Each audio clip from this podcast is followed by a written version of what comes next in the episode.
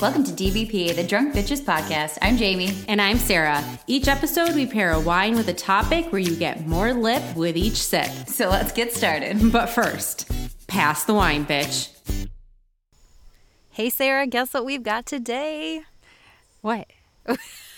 We have, it's been a long time since we've done an episode on like a wine region-ish. Right. More specifically. It has been. So today we've got New York, New York. Yeah. I mean, not really like New York City, New York, but like yeah, New York, babe.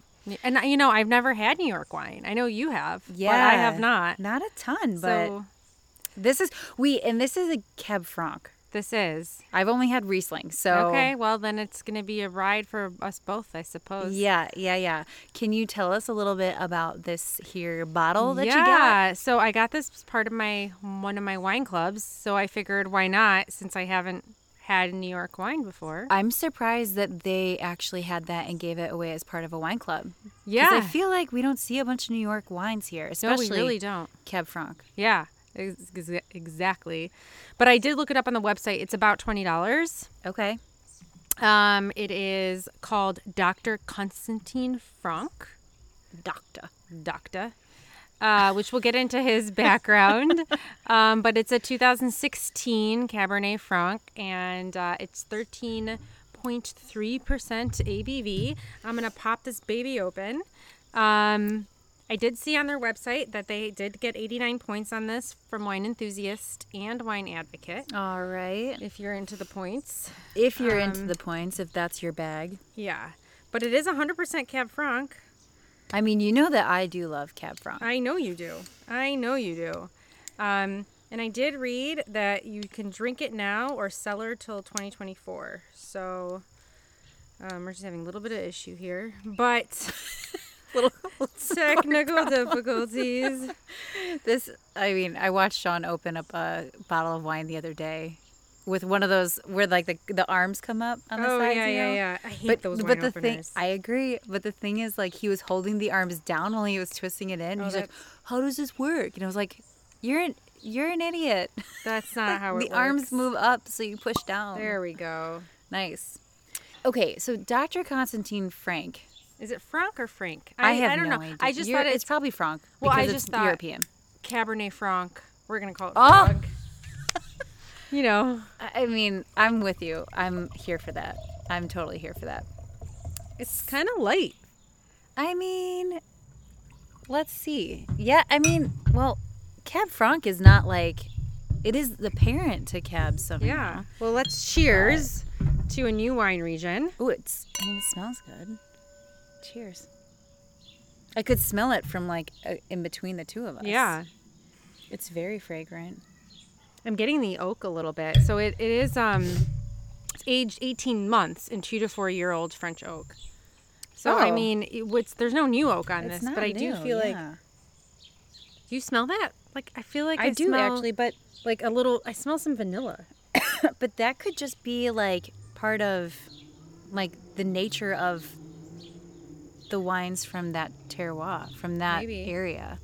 Um, again, I haven't ever had a Cab Franc from there. I mean, it's also perhaps symbolic of of the grape itself, which tends to be a bit more, um, what's the word? My words have been failing me. Uh, it tends to be, be a bit more like spice-oriented, I think. I, I, I'm getting a little spice on here, actually.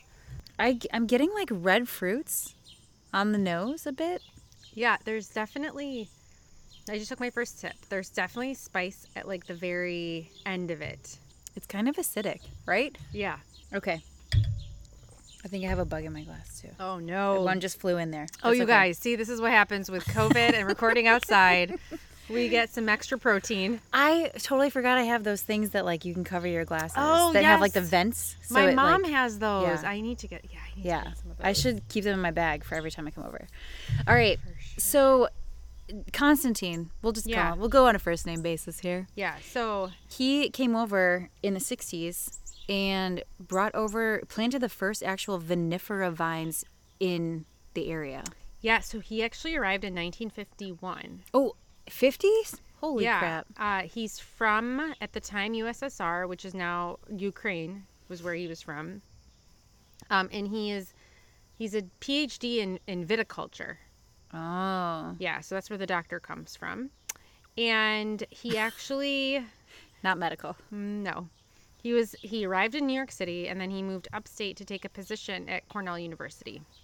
Okay. He actually was one of the founding fathers of Finger Lakes wine region, which we'll talk a little bit about what is that. Yes, we will. What is what Finger Lakes wine region is, but um, Doctor Doctor Frank, or you know Frank or Frank, Frank or, or whatever we want to call him, uh, he felt that the reason that the vines in the Finger Lakes region weren't working is because not the cold climate, because everyone knows it's cold in upstate New York. Uh huh. But they didn't have the proper rootstock. Which, I mean, the whole North America area and Europe realized that mm-hmm. and realized that they had to graft, right? Mm-hmm. That's why, well, first they started trying to find hybrids and crosses and things like that. And then they decided to do this grafting thing, taking vinifera, which is like, I'm going to, I'm going to say arguably the yummy grapes for winemaking. Yep. Took vinifera and then actually grafted it, or kind of put it on top of a rootstock or the base and roots of a a different type. So Vitis labrusca, which is like co- what Concord grape is. Yeah. Uh, your table grapes. I've got some right here. Yeah. Still yet to make the, the wine. Yep, it's the right Syrah wine. Yeah. But yeah, so that is incredible. Um, yeah. So he, he actually found that. a fellow winemaker in the area, Charles Fournier, who's a French champagne maker, and he was president of Gold Seal Vineyards. So Doctor Frank actually found him and told him he was trying to, you know, grow these European vinifera grape varieties, mm-hmm. and they kind of collaborated.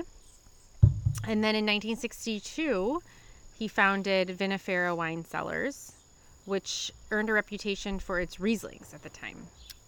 Not surprising. Yeah. And then this Charles guy also got into the, is the one who Chuck. was doing sparkling. Yeah. Yeah. Chuck, Charles, I don't know. So, yeah. So if you, if you look up, if you just Google Finger Lakes wine region, you're going to find Doctor Konstantin Frank. Yeah. Um, the winery is still in the family.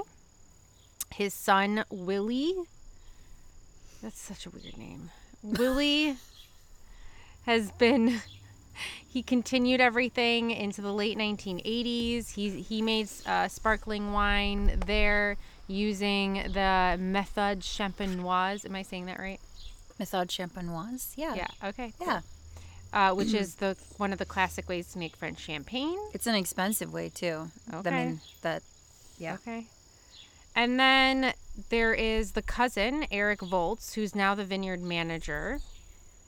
And then Willie's son, Frederick Frank, took over the leadership in nineteen ninety-three. And they also have another brand called Salmon Run, mm-hmm.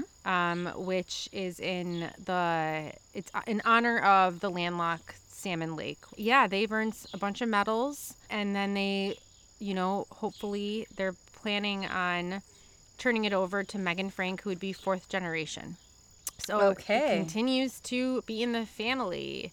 There are some of the oldest vineyards in the United States, and they don't produce as many grapes, but the quality yields more complex wines.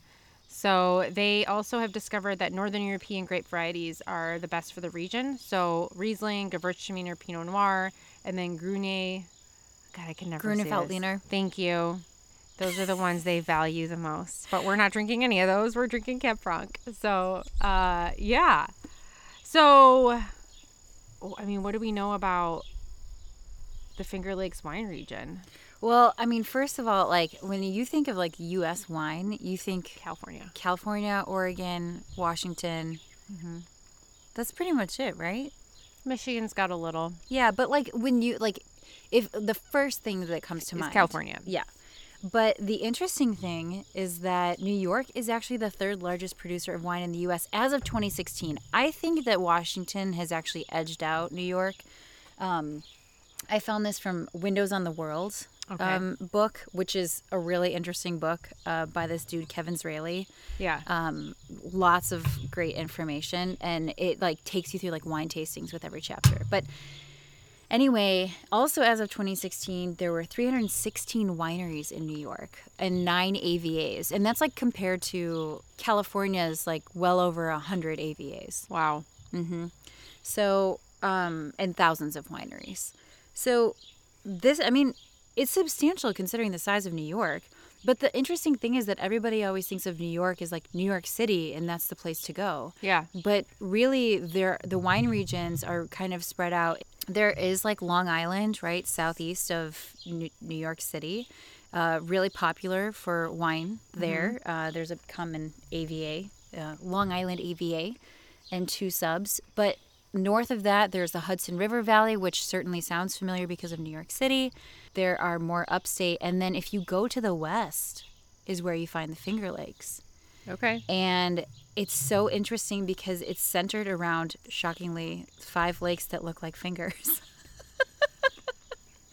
And primarily around two lakes. So there's these two sub-A V As, Seneca Lake and okay. Cayuga Lake. Okay. No idea if that's actually how you pronounce these things. I wish I would have consulted someone from New York. But oh. um, they um, these two sub-A V As account for eighty-five percent of New York's production of wine. Wow. It, which, yeah, is incredible.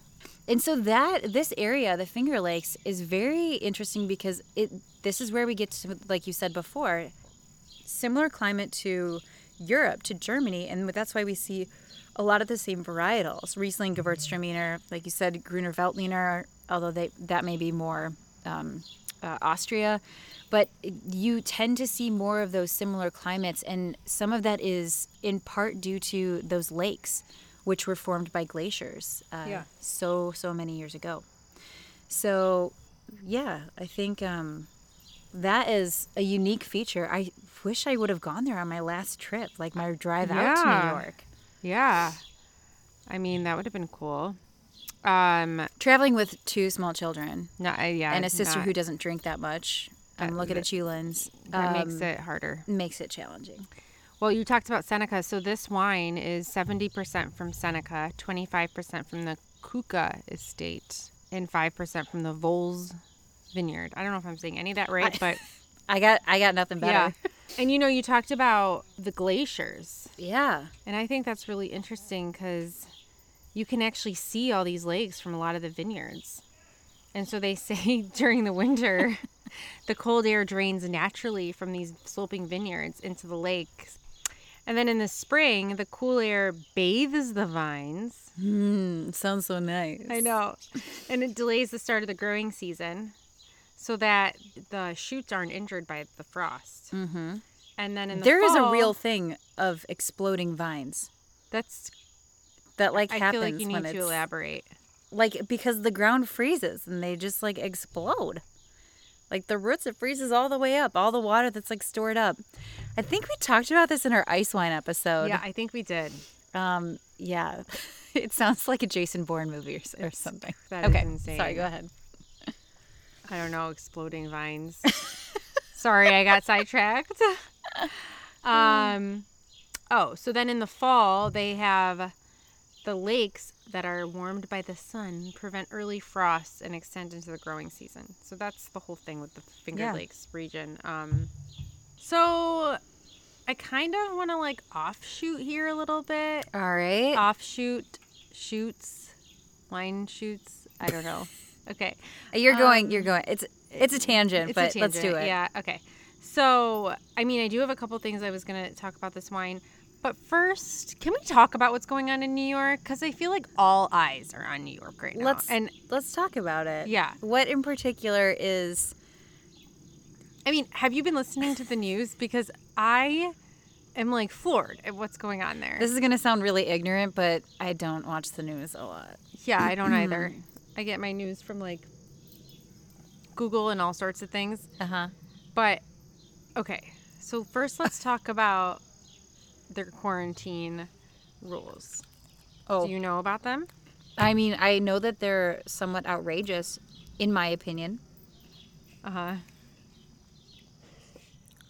But I, I the thing is, okay, so let's go back. I think New York is still a hot spot. So I believe that they that their COVID rates now are less than one percent. I've been reading that they that their percentage rates are so low now, and that's why they don't they're instructing the strict quarantine is because they don't want them to they don't want to become a hotbed again. Uh-huh. So they're I mean, quarant- that's fair. Yeah, they have a fourteen-day quarantine enforced when traveling from these restricted states. There's thirty-five states on the list. Okay, that's ridiculous. I mean, thirty-five states. Like, I'm sorry, that's like every state, right? Yeah. I mean, I know that it's not, but like, still, I that's ridiculous. Yeah, like Wisconsin is one of the states. Wisconsin is one of the states for Illinois too. Yeah, I know. Oh. And so, and so, the thing is, is that they're going to enforce this. Sarah, can we pause for a second yeah. on just New York and in general? How are they going to enforce that? Okay, so the mayor just said, like, I think this was a few days ago, that they were going to enforce it in hotels and Airbnbs with like a required form. Basically, when people check in, they're going to have, like, the hotels are going to have to have this form filled out about where they're from. And if they come from one of those restricted states, they have to enforce this fourteen-day quarantine or it's a misdemeanor. Wait, so a misdemeanor if they violate, if they don't stay for fourteen days? If they violate the quarantine. But what happens if your trip is only I, I then a don't few go days? To New York. I mean, I, I have so many questions. I know. I sound like a horrible person when it comes well, to this quarantine. Well, Massachusetts has something thing. similar. Well, I, I know that there's a fourteen-day quarantine. Illinois has the same thing. and But I'm just like, but how are you going to enforce it? And here, okay. We can we can carry forward, and I can do my comment off of the misdemeanor. I, I don't know. I know Massachusetts also has a form. Like, there's some exceptions, like if you're traveling for, like, a medical reason, or I think there's a couple other exceptions. But, like, yeah. Or, but Massachusetts allows you to have a COVID test negative within seventy-two hours of arrival. Allows you or requires you? No. So, like, either you... So, you just fill out this form for Massachusetts. Uh-huh. And in the form, you either have to say that you're... You've, you either have to show that you've done a COVID test in the past seventy-two hours and it's negative, or that you're planning on quarantining for fourteen days when you get there, or that you've done a test and it's still pending and you're planning on quarantining until the results have, you know, have come back and it's negative, assuming it's negative, right? So, and then there's a couple exceptions, but like most of the time, that's what you need to do. So that's Massachusetts. Whether or not they're like actually like calling it a misdemeanor or like enforcing it, that I don't know. Okay. But this mayor, the mayor of New York City, just came out saying all of this. Can we? Okay. And you know, Gov- Governor Cuomo's been on the news like ever since all this. He's kind of been like the guy, right? I do like his voice. I'm not sure why, but I like the way he talks. Um. But anyways, so that's part of what's going on in New York. It's a little crazy considering, considering how much people travel for work. Yes. For to New York. So like, is that going to happen or not? I don't know. Well, you obviously can't. Like, you literally cannot travel to and from. Yeah. And I, I am so perplexed. I'm, I'm so perplexed. There, I have some other questions. This is the thing. I feel like all this shit just leads to more questions. Yeah. And uh, to me, I don't know. I'm sure that I have different opinions than many people. Uh, well, I mean, in the world right now. I'm sure you can voice those. This is a, this is a D B P safe space. But if you're not comfortable voicing that, that's fine too. Because I do have something else to talk about about New York City. Well, let's please, because my my additional follow-up comment on this whole misdemeanor thing for violating a fourteen-day quarantine if you come to an Airbnb or hotel in New York yeah. is very much piggybacking off of this next piece that you wanted to raise. So let's go okay. there. Let's please. go there. All right. So let's talk about what's happening with the homeless situation in New York City. And the hotel situation. Yeah, and I'm here just to state the facts. And then we can take it from there. But here are the facts. facts are that there's one hundred thirty-nine hotels that are housing about thirteen thousand homeless people for shelter and for social distancing. So when COVID came about, they decided that they were going to do this because they wanted these people sheltered, but also because they wanted them to maintain social distance to prevent the spread of COVID. All right.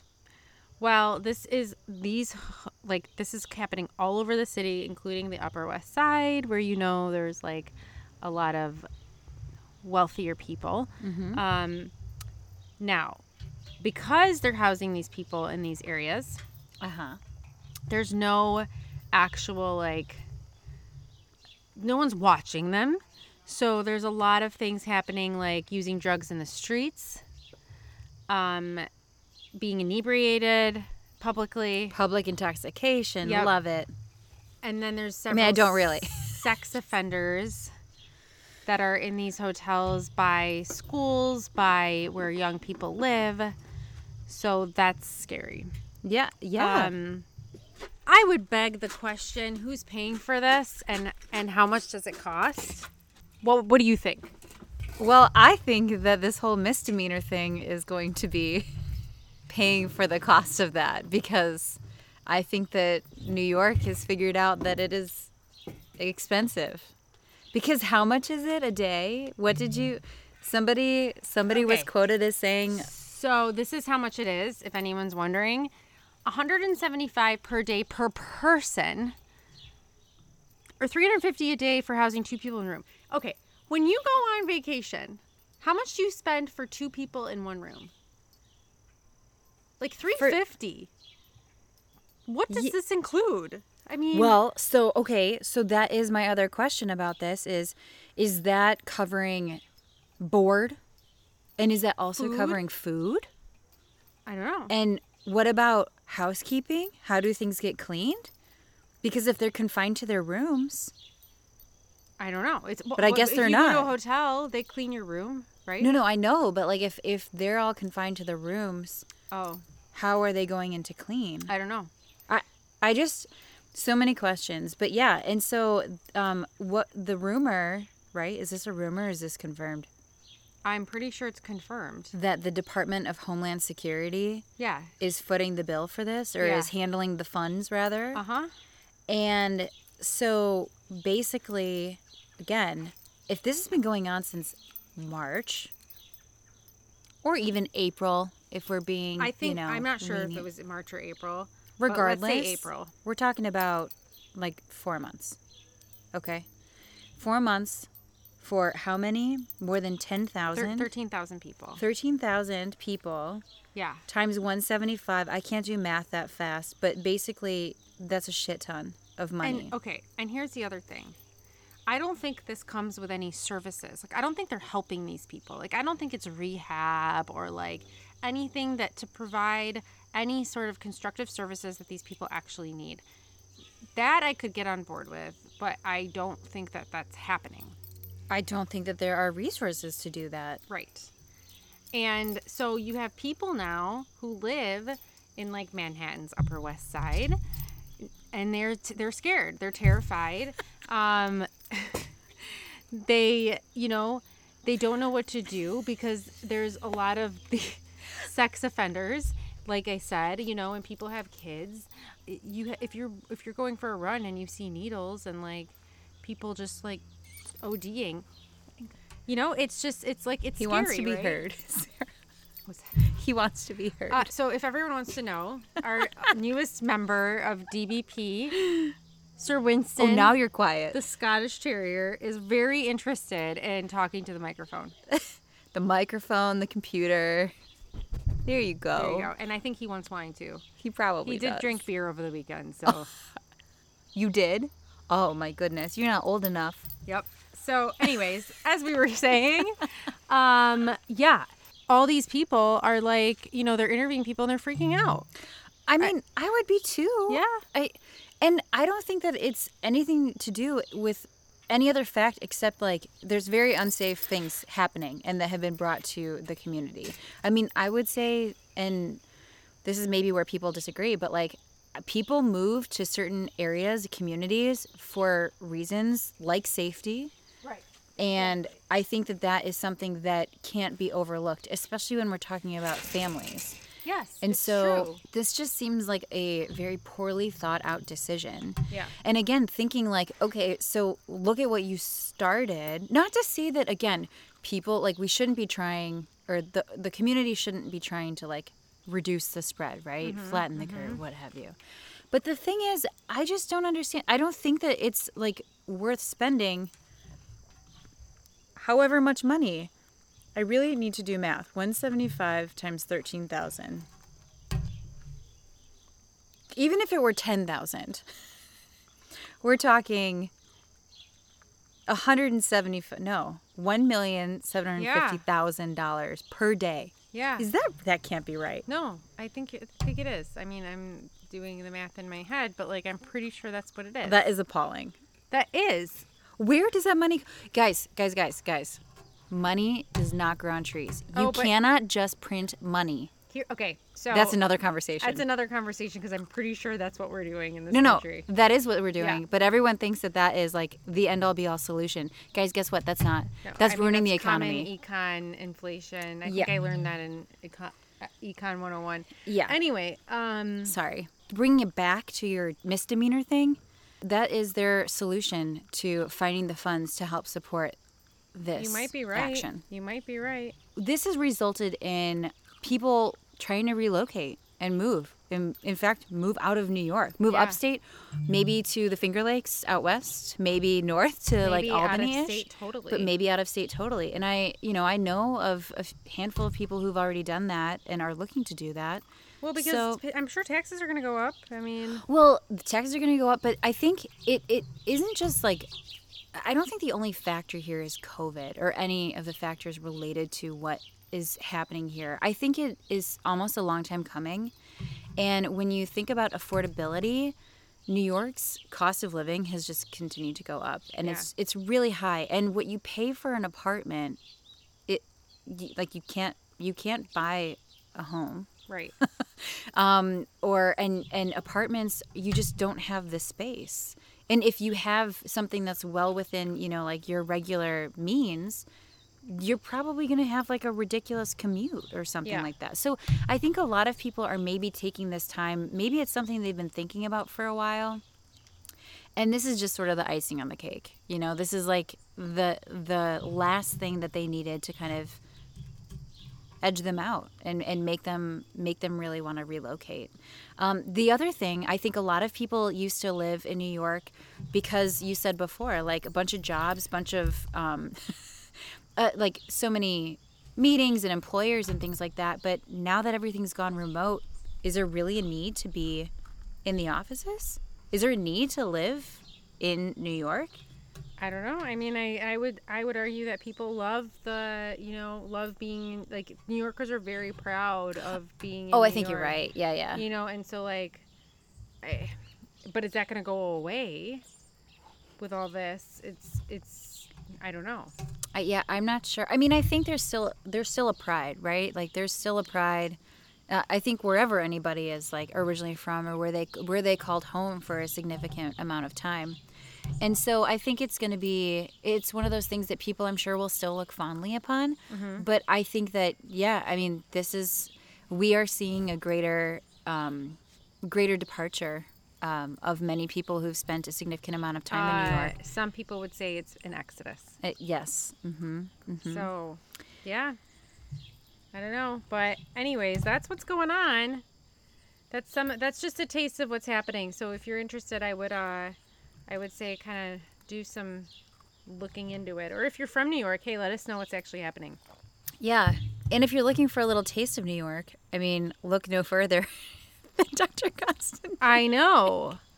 I know. So uh, the, so just going back to the wine here, I'm getting a little cranberry. Yeah, so that's what I was um, picking up before. I mean, with the the high acidity, I feel like it was, it's like Thanksgiving. Yeah. Like, would complement Thanksgiving pretty well. Well, so they suggest for their food pairings, they suggest stuffed bell peppers, pork tenderloin, okay. ribs, roast beef, ribs, and chocolate fondue. It's a very specific type of chocolate.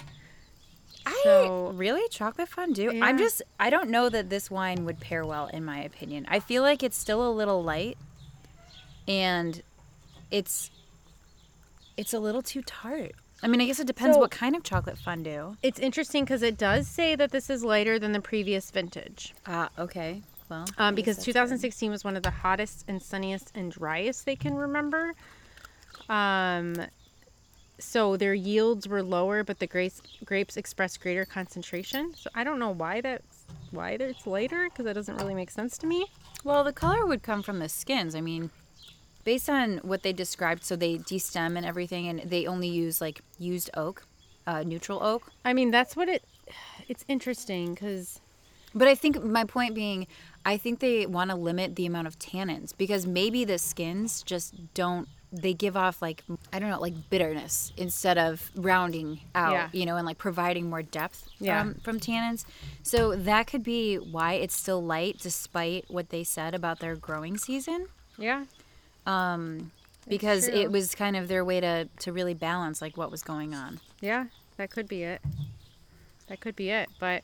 But I do get spice on here. I mean, I... Th- I Okay, I'll be honest. It's better than what I expected for New York. Ah, uh, see, and I even came into this thinking, I was like, I bet this is going to be a decent wine. Okay.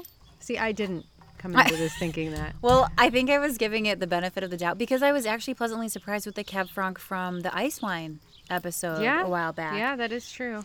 And I I mean, I actually could have drank more of no, that. No, that stuff was good. Yeah. yeah. So,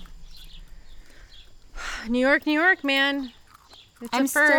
Still- I'm going to say I would do this over a New York Riesling. Okay. Now, I've never had a New York Riesling, so I can't I can't compare. But yeah, it's not... I don't know. I even had one that claimed it was dry. Uh, or someone, like, and it said it on the label, and the person selling it to me said it was dry. This was in New York, by the way. Mm-hmm. It was not dry by any stretch of the imagination. It was not dry. And so I think that... I I struggle with that. Not to say that there aren't ones that are done well. I'm actually interested in trying other ones from Konstantin Frank uh-huh. because just it, it seems that coming from Europe, the goal is to actually like create European wines here mm-hmm. in New York. Mm-hmm. And so I think there it might be a little bit more because um, I can't even remember where those wines were from that I had, the two Rieslings. Mm-hmm. But I would bet you that they this would be higher quality from Konstantin Frank. Okay. So I would I would definitely give it another try. I'm not I'm not like totally poo-pooing the idea of entertaining more New York wines, but I'm not either. I mean, I would definitely I, w- I don't think I'll go searching for it, but uh, no. I'm open to trying it. Yeah. How's that? Yeah. So yeah, this was this was more of this was a pleasant surprise from what I expected. So, well, with that, you might have been hearing um, Winston chewing along here. He's enjoying his cra- he's enjoying crackers with us for yeah. you know, wine and cheese and crackers. So he wants to be part of it. He does. He really yeah. always wants to be part of the party. So I know. But with that, we will say cheers. Cheers and good night. Good night. Thanks so much for listening. If you like what you hear, please rate, review, and subscribe to our podcast on your favorite podcast listening platform to help spread the D B P word. Check out our website and blog at d b p cheers dot com. And don't forget to follow us on Instagram at d b p cheers or on the Drunk Bitches Podcast Facebook page. We'd love to hear from you, so send your questions, comments, and fun wine or topic ideas to d b p cheers at gmail dot com. Until next time, cheers from the girls of D B P.